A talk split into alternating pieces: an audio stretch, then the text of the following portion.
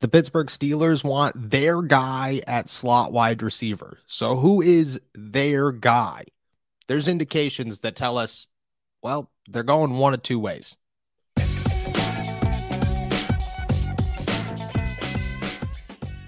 What's going on, everybody? I'm Noah Strackbein. Thank you for jumping on to Steelers to Go, your daily to go cup of Pittsburgh Steelers news and analysis. Find us on youtube.com slash all Steelers talk and subscribe anywhere you get your podcasts. And today we're talking about slot wide receiver and how the Pittsburgh Steelers, quote unquote, want their type of slot receiver for this upcoming season. Omar Khan spoke at the annual league meetings yesterday and said that the Steelers are both interested in free agency and the NFL draft to find, again, their type of slot wide receiver. So it leaves the question what is their type? Is their type changing? And who are the options that the Pittsburgh Steelers could realistically bring in to be their guy in the middle.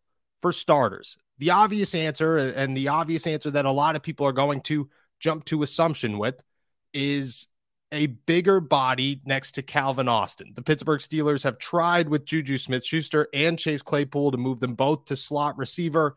Next year, maybe they'll do the same. But at the same time that they were moving Juju and Chase Claypool down, they were trying to mix in Calvin Austin III, which is by no means the same big body type wide receiver that they had last season. So, are they looking to do the same this year and add a big body next to Calvin Austin? Or are they looking to add more athleticism, more speed, and more versatility to the inside to make that combination a deadly duo? Many people will say, well, they'd rather have a big body, but I think that they have shown us possibly that they're open to both. So far, the Pittsburgh Steelers have complemented a number of wide receivers, and most recently, they brought in a big man named Jonathan Mingo out of Ole Miss for a pre draft workout. Now, Jonathan Mingo is 6'2, 220. He played a little bit of off ball tight end during his time at Ole Miss. There is no hiding the fact that this dude is huge and he would be the bulky guy right in the middle of the field for the Pittsburgh Steelers. Something that they have been trying to utilize for two seasons now. And much like they tried to do with a third outside linebacker and a third safety, they just have a game plan that isn't clicking. Maybe it clicks this season. But Jonathan Mingo seems like an outlier. And while the Steelers, yes, they have their slot guy of years past, and maybe they're going to do the same thing this year, they have shown more interest in different types of slot wide receivers. At the same time that they brought in Mingo for a pre draft visit, they also set up a private workout with NC State's Thayer Thomas, who did not attend the NFL Combine, who is a smaller guy who's played six years at NC State. This guy is your prototypical slot, smaller receiver. At the same time, they have spoken to guys like Jordan Addison, who is, again, a smaller slot receiver or a guy like Josh Downs out of North Carolina that they have said had the cleanest workout they have ever seen. Jonathan Mingo, as of right now, seems like an outlier.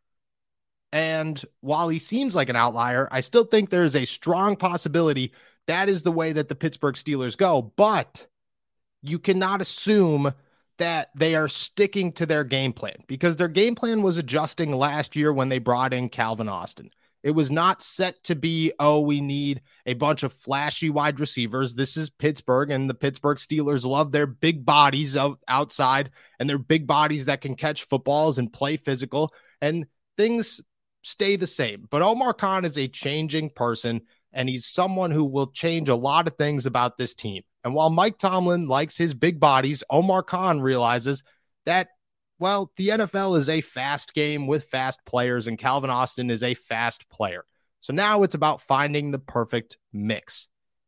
There are free agents. Jarvis Landry is a name that continues to pop up, but as Derek Bell said on our podcast a week ago, maybe Jarvis Landry is a little washed. It's been going on four years since Jarvis Landry has hit a thousand yard season. Last year, he played just nine games. He caught 25 passes for 272 yards. The year before that, he played just 12 games. He caught 52 passes for 570 yards and two touchdowns. It's been a while since Jarvis Landry has been that elite force. He's 30 years old. And at this point, you got to wonder if he's more of a filler piece or a full time option. And the Pittsburgh Steelers, yes, they have Calvin Austin, and I have very high hopes for Calvin Austin, but I don't expect them to look for an option that comes in here and just plays filler. So at the same time, while Jonathan Mingo is a realistic option for the Pittsburgh Steelers, I think we could eliminate a guy like Thayer Thomas to come in here and actually compete for a job. I take that back. He will keep, compete for a job. Will he play meaningful downs all season long? No. And while the Steelers are going to put attention into a guy like Mingo, and I think that's the focus because that's the two sides of the coin here. It seems to be the rest of the field and Jonathan Mingo. There are other options, and the Pittsburgh Steelers will explore these other options. And yeah, maybe you can make the argument that a tight end can play slot. Connor Heyward can play slot. They have options there but it seems like the NFL draft is the way to go. And it seems as if the NFL draft has one side of the coin that they are pushing very heavily, and then another side of the coin, which seems to fit the Pittsburgh Steelers mold, but the options are not there. Even in the later rounds, you look at the flashy talent, you look at the guys that have stood out that have made noise.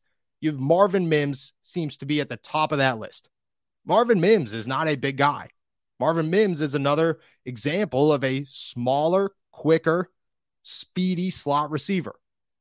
Josh Downs, who I think, and I put in my mock draft yesterday, is the Steelers pick at 32 and makes a lot of sense because he's a speedy guy who can play outside and inside. And the Steelers, whether they want to admit it or not, are entering a phase of the NFL where speed kills it has killed for a long time. And the NFL draft is evolving. You're not going to find those Chase Claypools as much as you used to. Even the guys in the first round. And I get that this NFL draft is different. The talent is not there, especially the upfront talent. Those first round guys are not as explosive or as exciting as they've been in years past.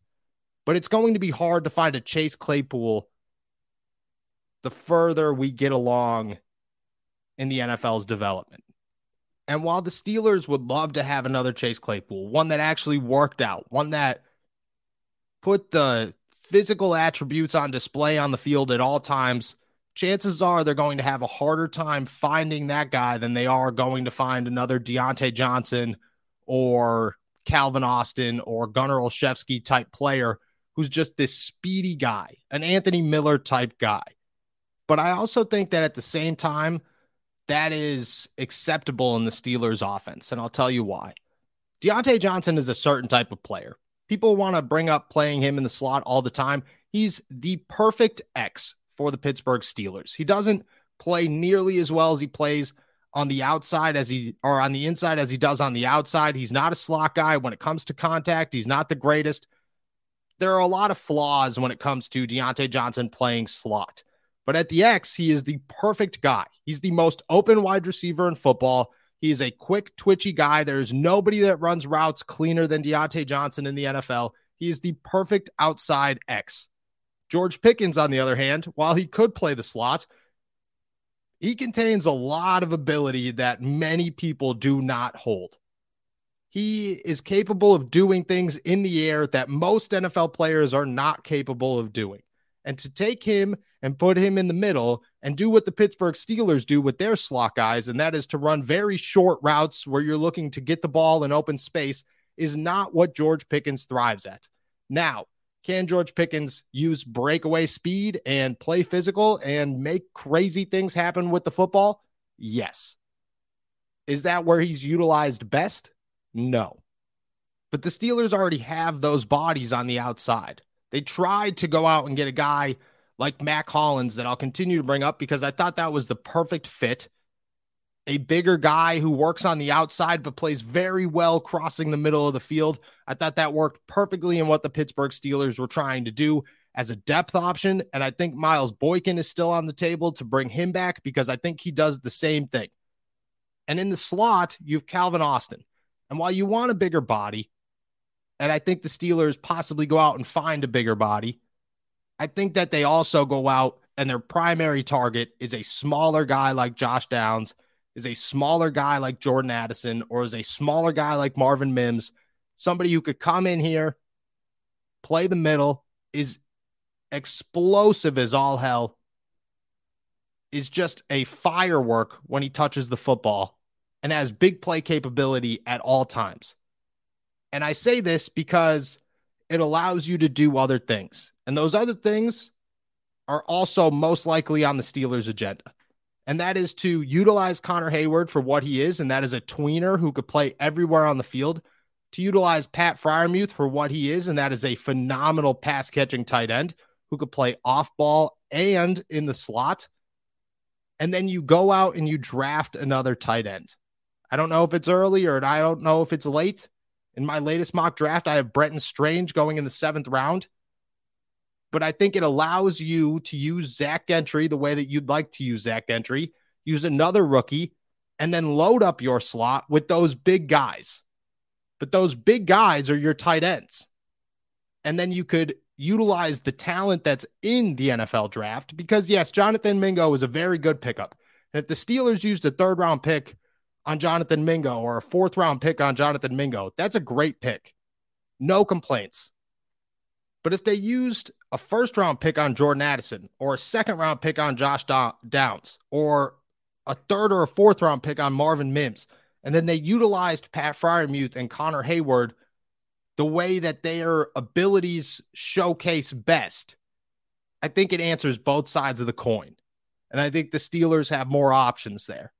And yes, if they fall in love with Mingo or they fall in love with some big dude on free agency, and, and I don't think there's anybody left. I don't think there's anybody in the free agency field that you could go out there and get and feel comfortable as a long term option for the Pittsburgh Steelers who fit quote unquote their style of slot wide receiver.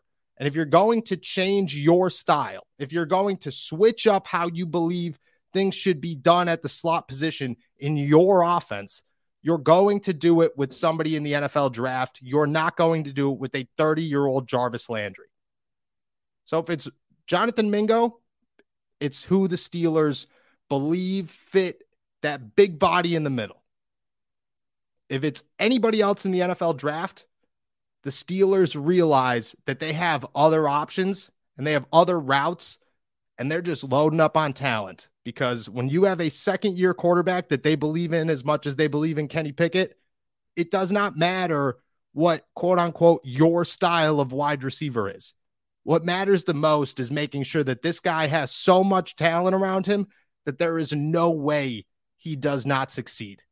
So, if you're the Pittsburgh Steelers, you want your guy, but your guy should have different variations. And I think the Steelers are thinking the same thing.